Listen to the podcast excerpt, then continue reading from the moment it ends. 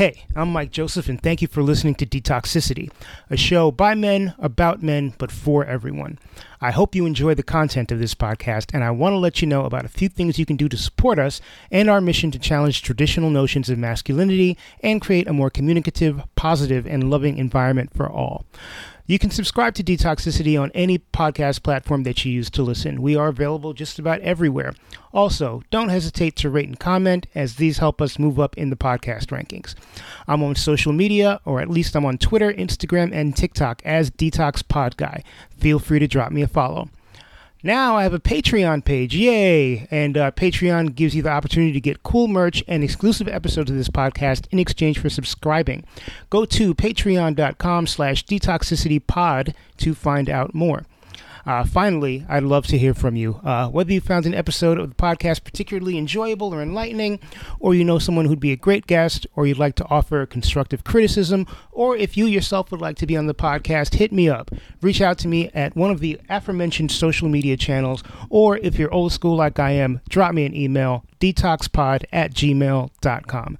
Thank you for listening, and take care. Hey, everybody. So my guest for this episode of the show is Roman Reimer. Uh, Roman was introduced to me through Michael Fort, who was the guest on episode one oh two of Detoxicity. Make sure you head on back and listen to that one. Uh, Roman is a writer, a performer, an activist, a radio host, an improviser, and an actor uh, from the Bay Area. Uh, hosts the Weekly Review on Mutiny Radio, so make sure you check that out. And uh, Roman is this show's first trans-masculine guest, uh, as you might assume. That uh, sort of colors uh, a lot of the conversation that he and I have. Uh, we talk about sort of discovery and the transition process and how it's affected his relationships with dating, uh, his relationships with his uh, relatives, his relationships with friends, uh, and of course his relationship with himself. Um, we also talk a lot about the fact that uh, this is an election year. Uh, not a presidential election year, obviously, but there are uh, countless super important races happening across the U S right now. And uh, as I post this, Election Day is uh, just a short while away. So make sure that you head out to your local polling place, or uh, if you haven't voted um, by mail yet, uh, go out and, and make sure you vote. Um, and it, a lot of this conversation also just covers where politics, uh, you know, when politics is uh, an, an integral part of who you are. And I think for trans people, for queer people, for black people, it just, uh, for any cultural minority, it is just an intrinsic part of who you are. How do you, A, sort of uh, uh, bring your politics out and, and try to be uh, an educator and a safe space, and also take care of yourself. It, it it's and, and advocate for others. Um, it is a complicated question with no real answer, but Roman and I try to dig deep into that as well. Uh, I enjoyed the hell out of this conversation. I hope you do too. So everybody, check out Roman Reimer. My name is Roman Reimer. I'm a human being on planet Earth, as far as I know, learning new things every day. And we were introduced by a mutual friend, Michael. Yes. And I'm grateful to have the opportunity to to speak. Yeah, I'm glad that you're here, and you provide perspective that has not yet been broached by a guest on this show, which is, for me, a little embarrassing because I've done one hundred fifteen of these, and every guest that I've had up until now has been a cisgendered male. Mm-hmm. So your perspective is very much needed and very much appreciated and very much welcomed. I, I am just angry at myself for not having had you on previously. Oh. Although, to be fair, as I was saying before we went live, we have rescheduled this a bunch of times due yes. to illness and scheduling issues and all that kind of stuff.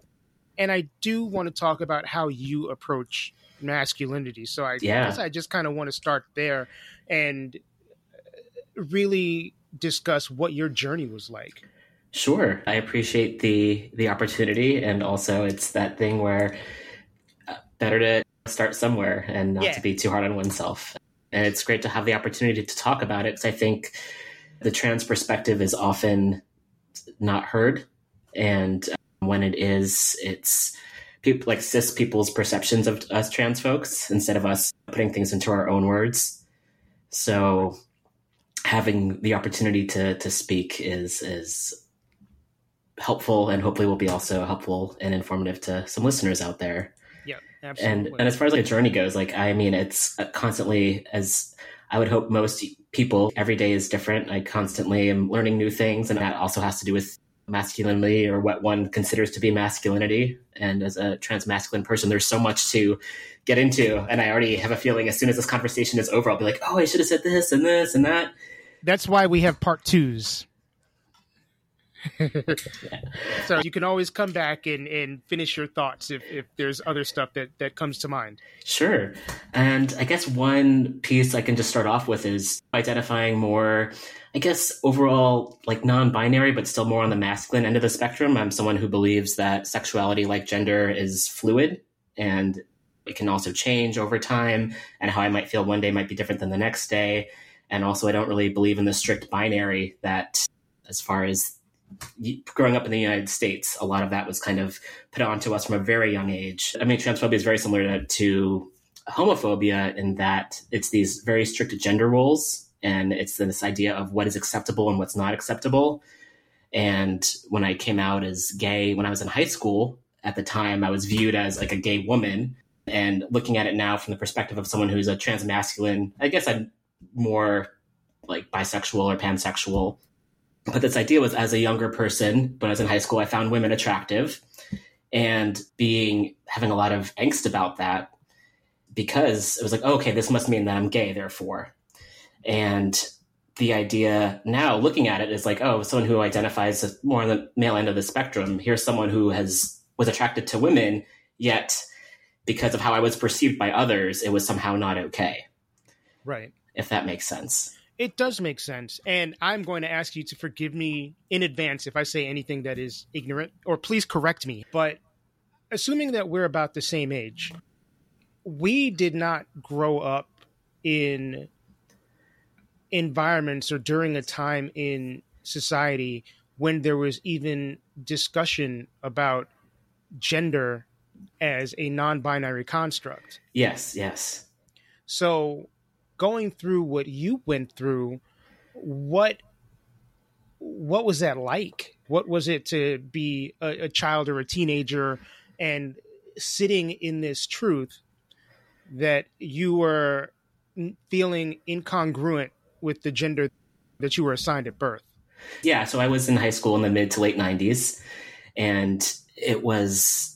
there was this idea of, okay, there are gay and bi people out there, but I didn't really know so much about, I think I've seen some representation of trans women over time, but of course it was not whew, by any means a, an honest depiction or truthful depiction or told from trans people themselves. So as far as being transmasculine, I think the first I like recognition I had of someone who might be transmasculine was the movie Boys Don't Cry, which as mm. many trans men will say, did more harm than good, in that here is a story of a trans man who's played by a cis woman and based on a true story. And I I can provide, I guess, a, a trigger warning, but just has a very violent end to his life. Right. And this was the very first representation that I had seen. And if anything, it kind of put me back in the closet where it's like, oh, I love movies. I love T V. I grew up watching a, probably too much, to be honest. And there's definitely plenty of really problematic messages through. It's a whole other conversation we can have in terms of representation and also messaging, and especially in the nineteen eighties. Oh, goodness. Whew. However, to finally see that representation, here's somebody who is how I identify, and this is what happens to him. It definitely made me want to step back in the closet a little bit. And this was years and years after not even thinking it was possible for me to be me, or there was something wrong with me, or I was trying to fix myself in a way. Sure. Did you grow up in an environment that was, I don't even want to say permissive. Did you grow up in, a, in an environment that was even acknowledging of the fact that gender was a non-binary construct? I imagine the answer is no, but yeah. I'm asking in case the answer is not no. Sure. So I grew up in the San Francisco Bay Area, which is known to be progressive, and also a suburb of Chicago, which thought of itself as progressive and really wasn't. And my parents were, when I came out as gay in high school, they were okay with that, which I'm grateful for. Although that's kind of a low bar. Obviously, you should love your kid no matter who they are, but that's a whole other story. Mm-hmm. Um, But I think at the time, my parents had said that they had known gay people, so that wasn't anything new to them, but they really didn't know any, any trans people that they knew of. So that was something different for them to kind of wrap their minds around. So yes and no. Right. And I guess being, and this is, again, my ignorance of not having spent a ton of time in the Bay Area. And yes, I do realize the Bay Area is seen as a very permissive and welcoming place, but were there people to model the behavior at the time that you were sort of going through your realization? Let's see, I was in the East Bay. I started, a friend and I started a G S A in our high school. So I think as far as the queerness, yes, there were other queer kids in the high school. And also not as far as trans identity went. Although, of course, I found out years later, of course, I went to high school with other people who are also trans, but we didn't necessarily know at the time. At least I didn't know at the time. Right, right. And I think also I just didn't know the have the language to even know how to describe myself. Like I didn't ever feel like I was a gay woman, but that's what I, I'm like, well, I guess this is who, who you're telling me I am. I'm attracted to women, so I guess this is what I am. And again, it goes into this idea of where, and by we, I mean the, the general we, a lot of folks who grew up in this country are taught, okay, or assumed to be cisgender and heterosexual. And then when one realizes they might not be, for instance, heterosexual, then it's like, oh, well, then what else are you telling me that I am, that I'm not? And for anything, it just really also helped me start questioning everything, which I think folks should do regardless. But it's also like from the very beginning, even before babies are born, parents assume like, oh, this is based on their, their genitals or what they think their genitals are going to be. They're like, oh, this is a girl or this is a boy. And how much pressure goes into that before babies are even born and get the chance to grow up and decide who they are. And so there's a lot to kind of fight back against. It feels like there really needs to be a universal acknowledgement of the fact that genitalia and gender are not intertwined, I guess is the right way to say it, which I feel like there is, like the majority of society still needs to get over that hump. Yes, um, absolutely. And, and, I, I can say this from my minority perspective, what it feels like to live in a world where your experience is invalidated often. But what does that feel like for you? And how do you deal with it? Oof. How do I deal? Let's see. It's enraging. And I think that's true for, I think, most humans in one way or another, based whether it's on like race or ability. I mean, there are so many different ways in which we're treated differently based on our bodies, and there's certain expectations on us or assumptions made about us. And so I also just want to mention intersectionality, because of course there are so many different ways that people can be impacted by how people are not able, or we are able to speak for our, ourselves, but there's just the narrative since the founding of this country has been against honest individuality and people being who they are. Right.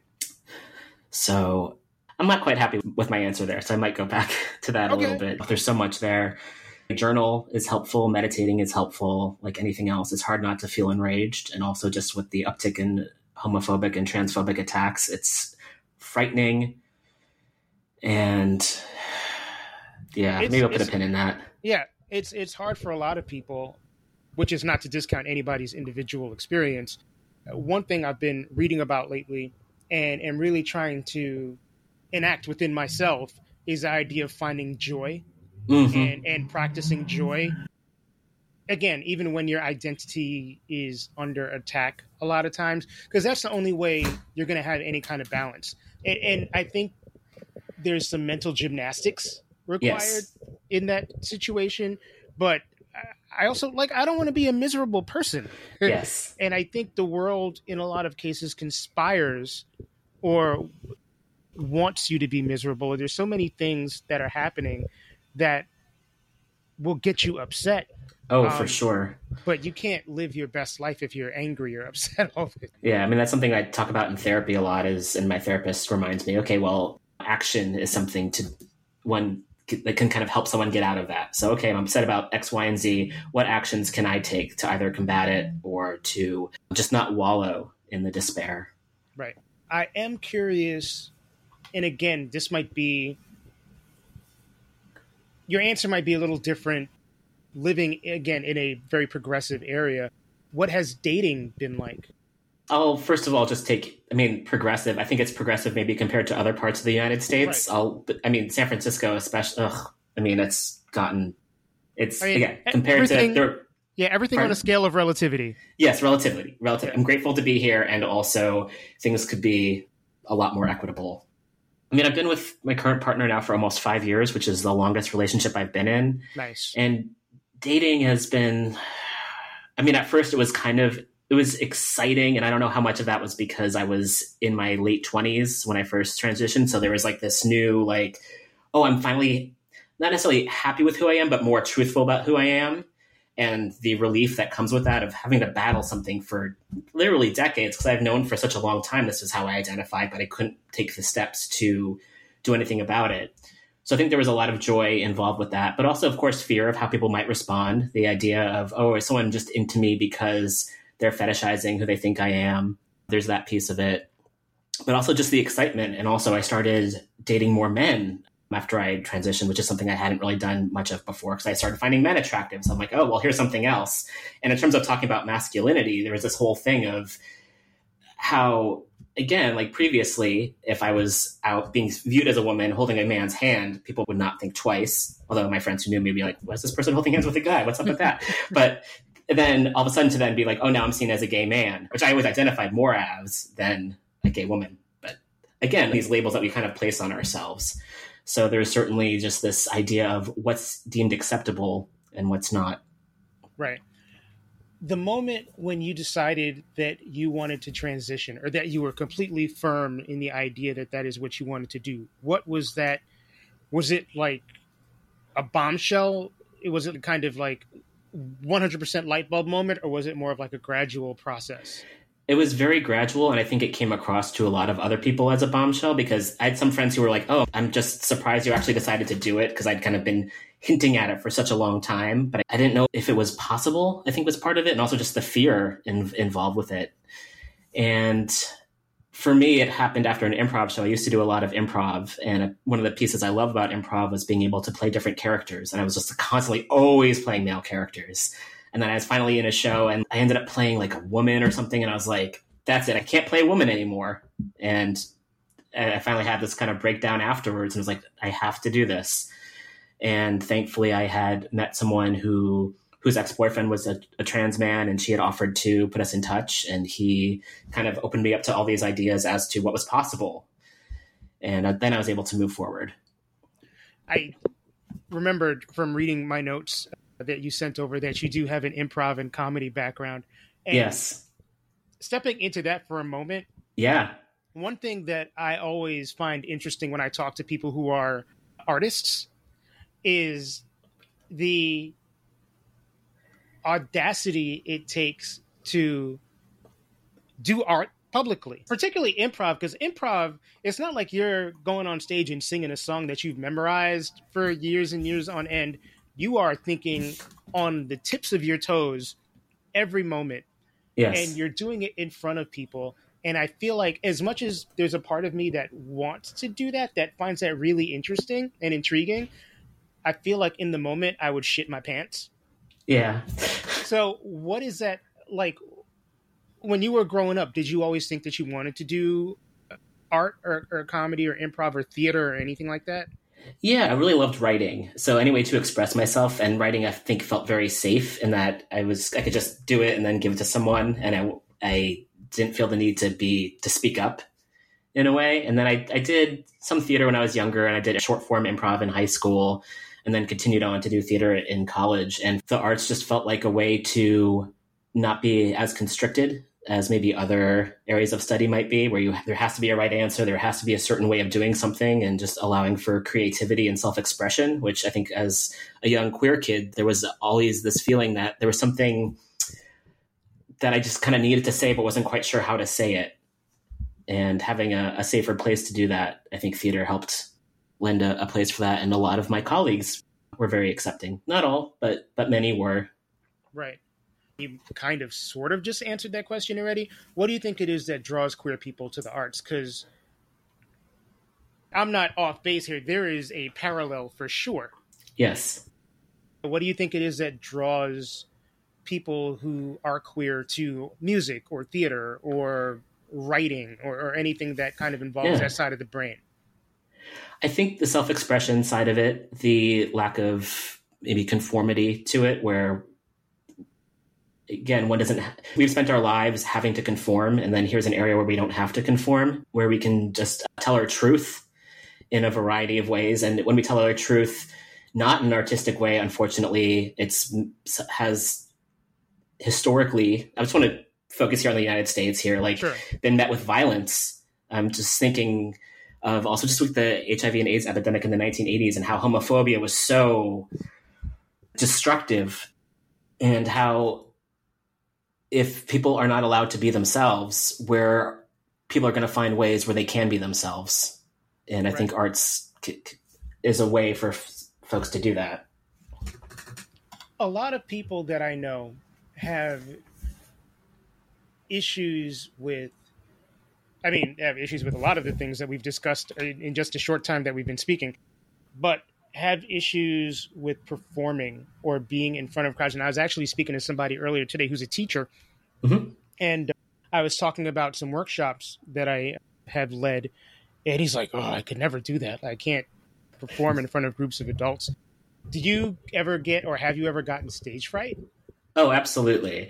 And to be clear, I performed for the first time a couple weeks ago, and that was after a very extended break. And that started even pre-pandemic, where I was just no longer having fun. And I was no longer having fun with improv. And it was just getting so political that it wasn't really funny anymore, which was difficult to talk to audiences about. We're not really there for that.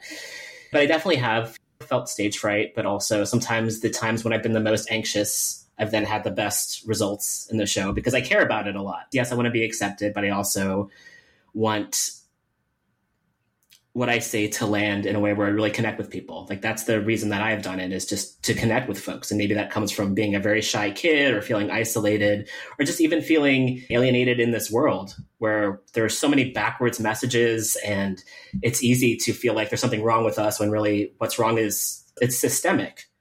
And the way around that is to connect with folks. And so theater for me was a way of trying to connect with people. So of course there's some fear involved, and especially if I'm talking about something that I feel very vulnerable about, or people might take offense to, if it's like a political thing, then there is that fear of how people might respond. But I'd rather try to tell the truth than not. Right. Again, I'm sort of circling this back to my own experience. It took me a really long time, and it maybe wasn't even until the last couple of years where I realized that in and of myself, I am political. If I walk mm-hmm. into a room, the first thing you see is the color of my skin, and that automatically makes me political. I, I, I can't avoid it. And I think to a similar extent, as a trans person, when you walk into a room, politics immediately walks into the room with you. Yes. Uh, how do you take ownership of that? That's a great question. Every person's situation is, is different, certainly. So for me and for listeners out there, like, I guess people would view me as masculine. People don't necessarily know I'm trans right away. Sure. So that's part of it. I'm white, so that goes into how people view me as well. And able-bodied. Like, I think there's just so many different aspects of how I view myself and how other people view me.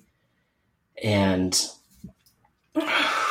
so for part of me, I want to be as out as possible, just because I recognize I do have certain safety that's afforded to me that's not afforded to other trans people.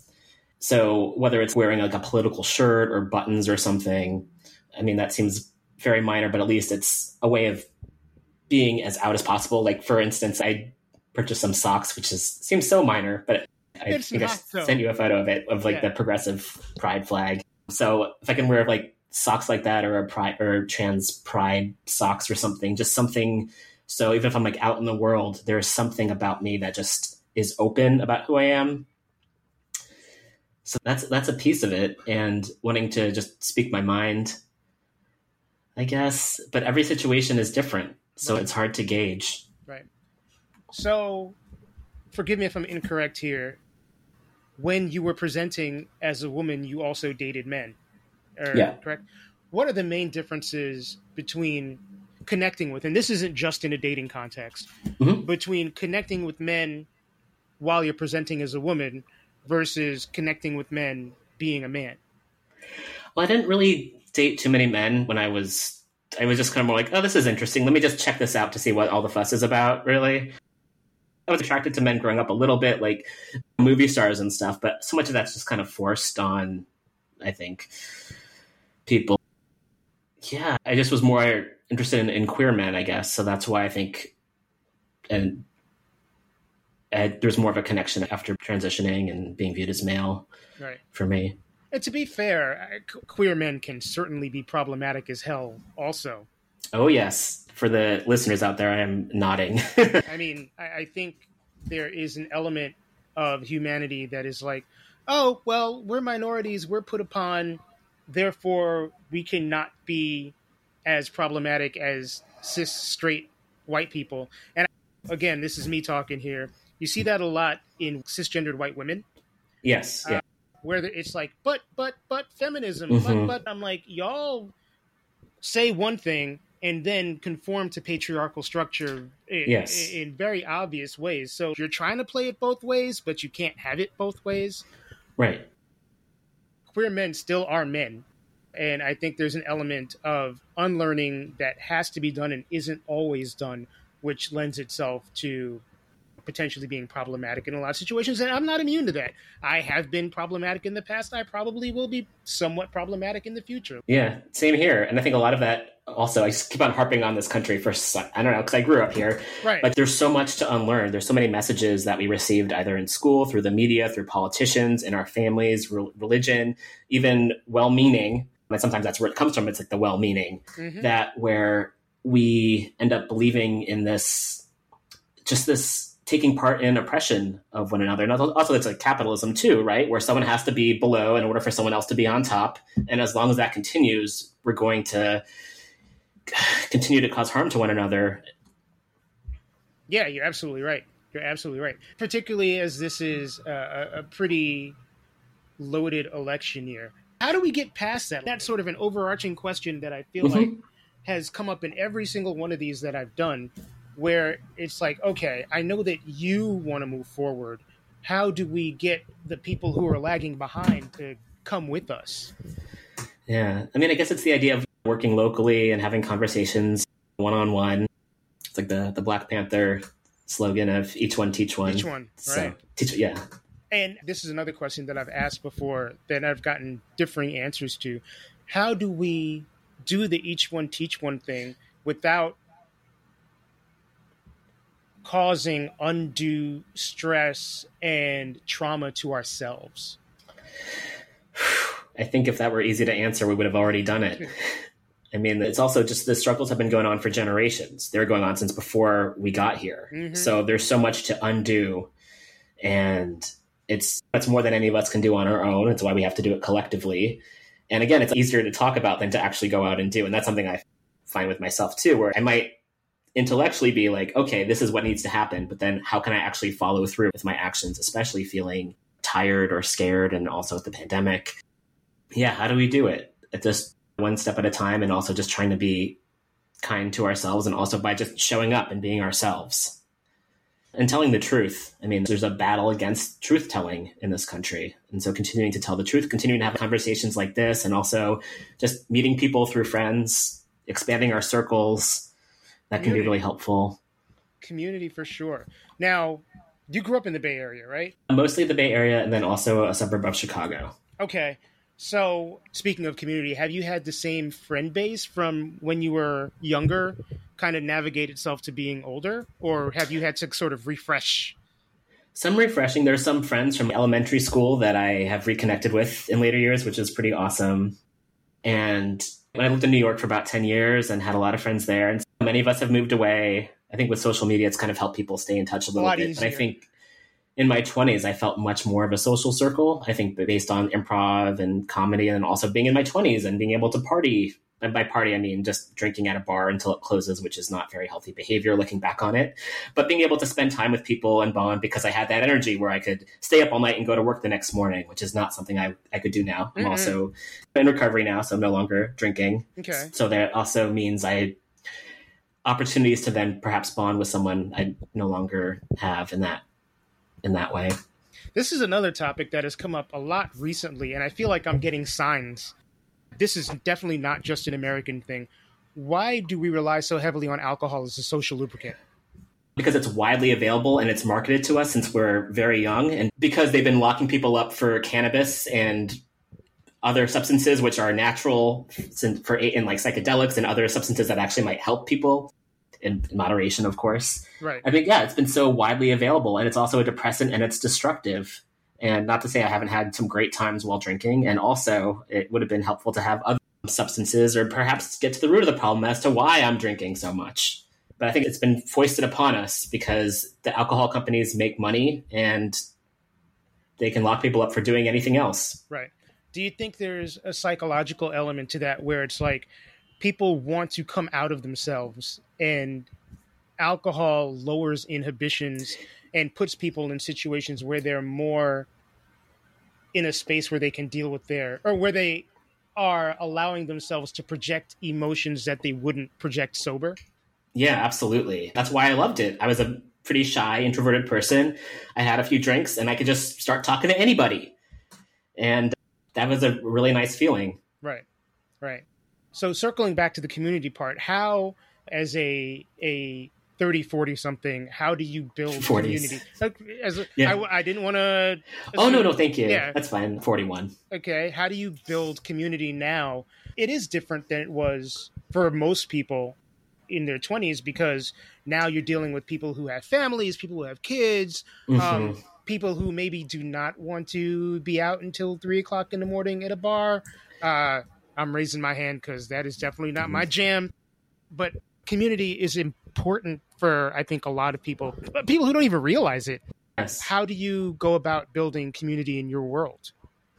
It's been really tough, to be honest, especially with the pandemic, because my partner and I were both pretty cautious as far as, as COVID goes. We were, really would not go to very many events, and if they were, they were outdoors. And even then, I wouldn't stay too long. So it's been really difficult the last few years. And I mean, it's a question that I'm still trying to figure out for myself. What do I feel comfortable with? What are risks that I'm willing to take in order to have a fulfilling social life? Have you figured out any solutions, or are you still kind of just trying to figure it out? Still trying to figure it out. Like, I did do a comedy show. There's a queer-owned cafe nearby, and the door was open, and I was like, okay, I'm going to perform again. And also, I just had COVID, so I was like, I still wore a mask while I was sitting there and everything, but trying to risk assess to try to find, okay, what feels safe enough where I can show up, and the benefits will then hopefully be worth it. And I'm so glad I went. And you did this, this was impromptu. This wasn't like you have material written down and stashed in your phone or in your pocket or anything like that? No, there are some pieces I'd been wanting to share for a while, but I hadn't performed it in person. So that would make yeah. me so fucking nervous. Oh. I would just walk out there and probably start in the mm-hmm. middle of a thought. Mm-hmm. And that's okay. I mean, also, like, the place I performed, though, it was like a queer-centered space. All the performers were queer and or women. So it was also not like, because I've also done too many nights and days at open to anyone comedy nights, which are also happy ninety percent cis men, cis het men. And yes, there are some fine comics there, but it's also, there tends to be a more competitive mm. environment there. And it, it helps to be in a space that's more welcoming and accepting, for sure. It it's comedy is an interesting place from, from what I know of it. And I'm not a comedian. I know people who are, and, and my understanding of it is based on the experiences that I've gleaned from those people. But like Phoebe Robinson has a podcast, or she had a podcast, I'm not sure if she still does, called So Many yeah. White Dudes. Oh. And it feels like the world of comedy is really just like cis straight white guys for the most part mm-hmm. in their twenties and thirties, and anytime there is a an ethnic minority comedian, particularly someone who is not black, like a, a Latinx or an Asian comic or a queer comic, or even I'm thinking about this guy Josh Blue, who has cerebral palsy, like it, you almost end up pigeonholed into, okay, you you're the Asian comic. I forget what the, the guy's name is that's on S N L now, who happens to be gay and Asian. Oh, so Bowen Yang. Yeah, Bowen Yang. So now it's like, mm-hmm. oh, yeah, great. You're the gay Asian comic. comic. Mm-hmm. And and how do you avoid being stuck in those very specific pigeonholes as opposed to being someone who is funny first and mm-hmm. then whoever you are second or third? Yeah, that's part of the reason I ended up kind of leaving comedy for the most part. It was just, it was okay for me to be in those spaces when I was younger. And then eventually it was just not, no, no longer feeding me. And also, yeah, it's like, what feels safe? What feels comfortable? Is it worth it? Is it worth me having my five minutes? And there are plenty of comedians who would just go do their bit and leave. But I was like, oh, I'll hear what other people have to say. And then if you hear other people, especially if there's like anti-homeless jokes or misogynist jokes, I'm like, I want to fucking be around this. So much of that kind of attitude is like the opposite of what I try to to share in the world. And I don't need to be in a space where I'm going to feel worse or going to have that that energy around. Do you feel comfortable calling that out when it happens? I wish I had been more so. And again, I haven't been in these spaces in a while. Yeah, I wish I'd been more outspoken about it. Right, right. Circling back to your folks, um, mm-hmm. they're fine with homosexuality. But now as a forty-one-year-old person, how is the comfort level when it comes to interacting with, with your blood relatives? Now that you are out as trans, mm-hmm. uh, how has that relationship changed? Has it changed? Yeah. My parents especially had a very rough few years. We weren't really talking very much, and they really did not quite get it or understand and took it personally. And I'm grateful to say that we've been able to work on it a lot. And I think also me being back in the Bay Area has helped us have time to rekindle our connection. So I feel very grateful for that. And as far as relatives go, I mean, that was the interesting thing when I first came out in two thousand eight was that I have some, I have a family member who is conservative and, or I would say more conservative than I, which maybe doesn't say a lot because I consider myself to be pretty far left, but I would imagine more conservative than I am and religious. And he got it right away. He started calling me Roman, starting using male pronouns.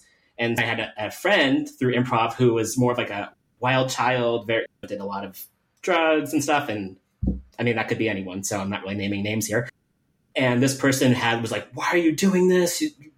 I just really had a really rough time with why I would transition. So it definitely helped me rethink my own biases about people. And like, I think folks just put on their own expectations. People took it very personally, which I re- came to realize had nothing to do with me and more had to do with their vision of me and what they are maybe dealing with themselves. Right. I was just about to ask, do you, when people have a visceral reaction to things like this, my first impulse is to say that they're projecting. Yes. Yes. So I was going to ask if you felt the same, that maybe they're dealing with their feelings regarding their own, whether it's sexuality or gender in their head. Mm-hmm. Oh, yes. I can't tell you how many cis men had a lot of trouble with me transitioning because they found me, or they, they're like, oh, but your breasts. They were just like, and I'm like, okay, so you like a body part of mine and that's somehow, you can't accept me. I can't also tell you how many men started hitting on me when I, tri- and I'm like, oh, interesting. It, it, anyway, it was just interesting. I think there's so much to learn, uh, mm-hmm. particularly when it comes to how people react.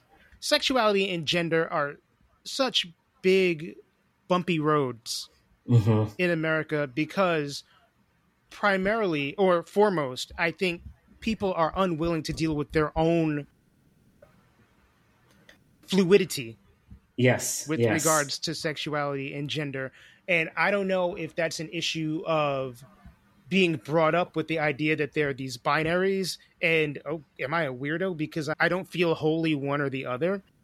I, I it's really hard for me to figure out why people are so confused. Confused isn't the right word. Are so... I, now I'm trying to figure out what the right word I want to use is. Not uh, uncommunicative, but have so many internal issues with their own gender and sexuality, which they then project outwards. Yeah. Again, I'll go back to like media and politicians, and if there are all these messages, religion and families, just so many messages about it. You know, you have to be cis and het. And of course, if you are not one of those things, you might lash out at someone who is. And I think that's the thing that a lot of trans folks end up, people feel threatened because we, we say, hey, you can be your authentic self. There are other ways to be in the world. And there are other ways, getting back to one of your original questions about masculinity, there are so many ways to be a man, and I use man in quotation marks. Like, there are so many ways to just be in the world. Right. And I think that's very threatening to some people who would rather follow a set of rules. Right. Because if there are other ways to be, then the options are endless. And that can be very scary to a lot of people.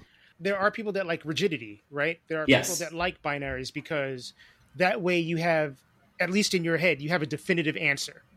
Yes. There is there is an absolute yes and an absolute no. And realizing and recognizing the fact that there really are no absolute yeses or nos in life mm-hmm. is is scary, because yes. then, then you don't have an answer for shit. Right, right. Yes. But yes. there's also a freedom in that, because then you're not like, okay, X happened because Y.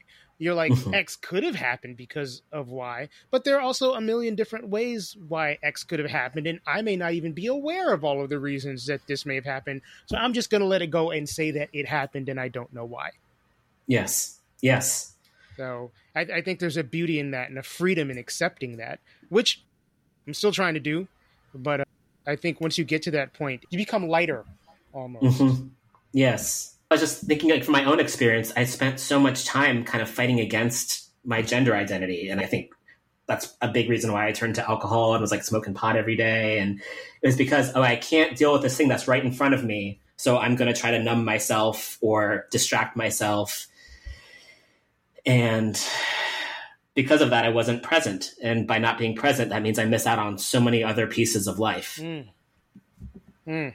Absolutely. Do you find yourself these days, in whether consciously or unconsciously, in any kind of mentorship or example kind of uh, uh, role? I would like to be, but I don't, I don't think I am, to be honest. I mean, part of my job is working with medical students, and I do some cases where it's trans-specific. So it's working with medical students to help them develop empathy and communication skills around treating trans patients. I don't think that's really mentorship, but it is teaching in a way. But I think part of it is we, as queer folks, we lost a whole generation of people. And there are several, many elders I've met along the way who have helped me tremendously, whom I look up to. And also there is that absence, I think, which there should be so many more people around mm-hmm. who would have, I think, helped foster us. Yeah. And then there are also other younger queer and trans folks around, and I would like to be more, I think, engaged and involved. But again, it's the uh, putting into doing that I sometimes have difficulty with. Sure. And, and you make a really salient point about people who are, I guess, the generation right in front of us, or even the two generations in front of us, mm-hmm.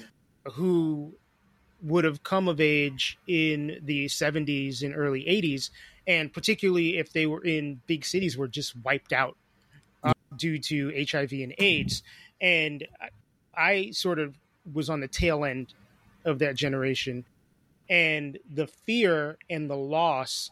And you got to not only think of the fact that that lives were lost, that people passed away, but also that era drove so many people into the closet. Yes.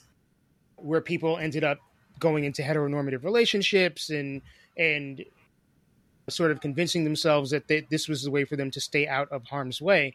And mm. there there are very few queer, bi, trans role models in their fifties, sixties, seventies, because the combination of shame and death just mm-hmm. rendered twenty years, twenty-five, thirty years of queer people just sort of like evaporated them or vaporized yes. them. Yes.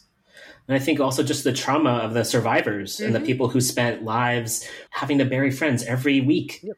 and just how having to carry that. What it's, I mean, it's insurmountable. Yeah. I mean, if you are a a gay or bisexual man, say you were born in nineteen, if you're ten years older than me, you were born in nineteen sixty-six, you would have been a young adult in the mid eighties, early nineties, when people were, particularly again, San Francisco, New York, uh, mm-hmm. people were just dropping off the planet. And again, even mm-hmm. as someone who's on the younger side of that, I know half a dozen people who were unfortunately H I V and AIDS casualties. Um, mm-hmm. And it to to be on an in that intimate level with death at a young age, and also feeling like that was your destiny because of your yes because of something that you couldn't control. Like the psychological impact of that is tremendous. Yes. Yeah, I just watched a show called It's a Sin, which is a British show, and I highly recommend it. It's like a five-part series, and it talks about young people in London in the eighties dealing with the H I V and AIDS crisis, right, and just the impact it had. And I've been having conversations with people about this recently, and how there was, like, I guess some time, definitely there was art that was made at the time, and also some time needed to pass in order to revisit that, I think. And it's just for, for our generation to have witness to what people went through with the homophobia from the government and from families. Right. It's just, whew. It's a lot. It yes. is an incredible lot. What has been, and kind of narrow pointing here, putting a fine point, what is the thing that's been most revelatory about masculinity for you as you've kind of gone through life? It's a joke. It's a fucking joke. It's, it's like, this idea of having to be a certain way, especially with toxic masculinity, the things that some cis men told me, like, oh, you can't cross your legs, you can't cry, you can't do the things that you cannot do. And I'm like, well, tell me what I can. Well, don't even tell me what I can do. But also it's just like this idea of it's, it's like the Wizard of Oz. It's a person behind the curtain. It could be anything you want it to be. Right. Right. Well, and I believe that's for, so much for a lot of people, the, for a lot of people, the person behind that curtain is named Jesus. It's funny you mentioned the crossing legs thing, because I remember that from when I was young. Like, if you were a guy, you could, like, put your leg over the other leg, but you couldn't, mm-hmm. like, have it, like, your leg pointing downwards, crossing over the other leg, because they were like, well, that's what women do. Mm-hmm. And in retrospect, it's fucking dumb. Like, it's so stupid. Yes. And also just how misogynist it is. So much of, like, toxic masculinity is based on not being a woman, as if women are somehow inferior to men. Right. And also just something else is how seeing how differently I've been treated, where it's like I can go out and not get catcalled, for instance. And it's like that type of thing where, well, obviously everyone deserves to live in safety and walk out of their homes. Like, and just the idea of how I would still have, like, the same soul, like, in my body. My body looks a little bit different, but whatever's in my mind, whoever I am as an as a being, as an essence, that's the exact same piece. And to be treated so different just makes me be like, oh, this is all just so, so ridiculous. It is super ridiculous. Final question. San Francisco is the most expensive city in the country to live in now. And it's coming from a place where it was like an epicenter of, of outsider culture. Yes. How do you... like balance being, I guess, mm-hmm. part of both sides of that culture, because you live yes. there, but you're coming from a perspective that would have been completely welcome there forty years ago. And you know, it's mm-hmm. kind of a different space now. How do you stay connected to the original spirit or, of what San Francisco is? Yeah. I mean, just trying every day, like whether it's being parts of organizations or, I mean, I did a radio show for about eight years. That was a very much like an anti-capitalist, talking about current events and what's happening and inviting guests on. Nice. I'm, I know I'm not doing enough personally.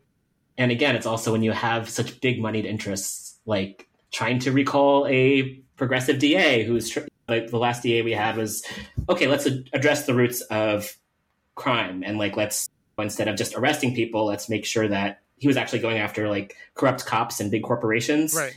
And so like, the big moneyed interests were against that. They don't want that. They just want to like arrest poor people and shoplifters and stuff like that. Right. So it's weird. Unfortunately, I don't, I don't feel like I have a good answer for your question, because it's, there's always going to, I don't want to say always, but like there's moneyed interests kind of going against people, and the wealth disparity here is huge. There are billionaires here, and there are also thousands of people, including kids, who are homeless. trying to hold both of those things of like, oh, hey, yes, I live here and my partner and I have a below market rate place. And also recognizing we're on stolen land as as we all many are. of us are here. Yeah. Yes, yes. So how can I hold these truths and also work to an equ- equitable world? Again, I'm kind of stuck with this. I can know something intellectually, but then how do I actually put that into practice? Right. And in San Francisco, it is very tricky. And part of me moved back because I want to live in a place where I can feel accepted and, and get trans healthcare. And part of me just feels stubborn at this point. And also with a place where I can afford to live, it's like hard to let go of. Again, this is another question I wish I had a better answer for. I wish I could say, oh, I do this, this, this, and this. I organize with these people. I'm not doing enough to answer your question, honestly. Sure, and I appreciate the honesty in that answer. Something else I'll bring up, which I'm sure other folks have also brought up, is just how terrible it is for everyone to have limitations on toxic masculinity. Is terrible for cis het men as well, just the limitations as to how people can be. And also just the, the funding for cops and military, because it's all connected, right? It's this idea of punishment instead of actually rehabilitation and yeah. helping people. And I think that's very much in line with that.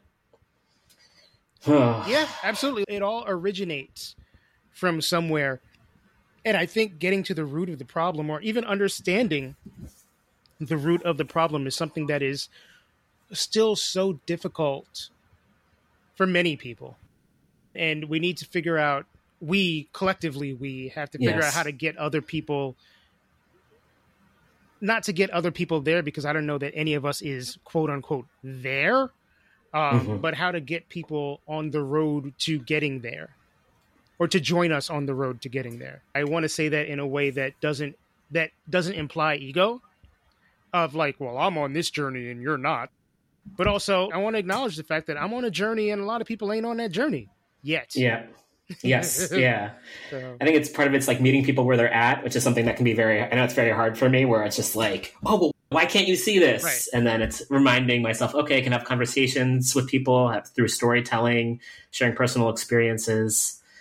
Yeah. That can be helpful. Yeah. I mean, I think there's a way to determine whether people are willing to start on that road or go move on that road with you. Whereas I think there's also, conversely, people who just ain't interested in that road at all. And I think mm-hmm. those people, you just got to be like, well, you'll get there in your time, but for now, I'm not going to fuck with you. Um, mm-hmm. And try to concentrate on people who are actually interested in, in growing. Yes. That just reminds me of a quick question is, or so I'm like Ashkenazi and I'm Jewish and I'm also an anti-Zionist. And so I was talking with someone else who was also doing some organizing around that. And I'm like, how do we go about talking with other Jewish folks?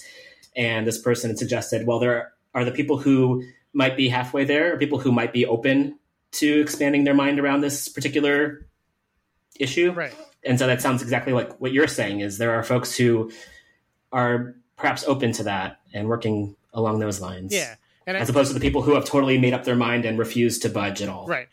Not that I don't think there's hope for people who right now are not budging, but I think that takes a level of work that would drain us.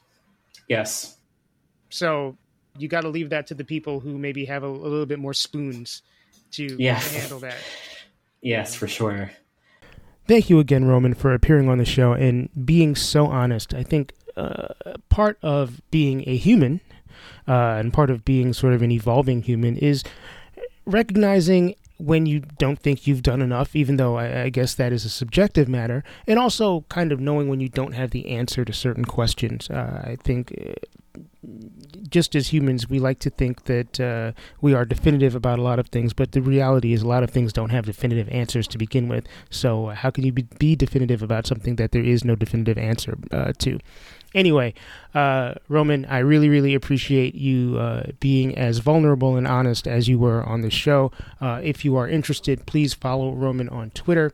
And I literally just lost. I believe Roman Reimer's Twitter is actually Roman Reimer, uh, R O M A N R I M E R.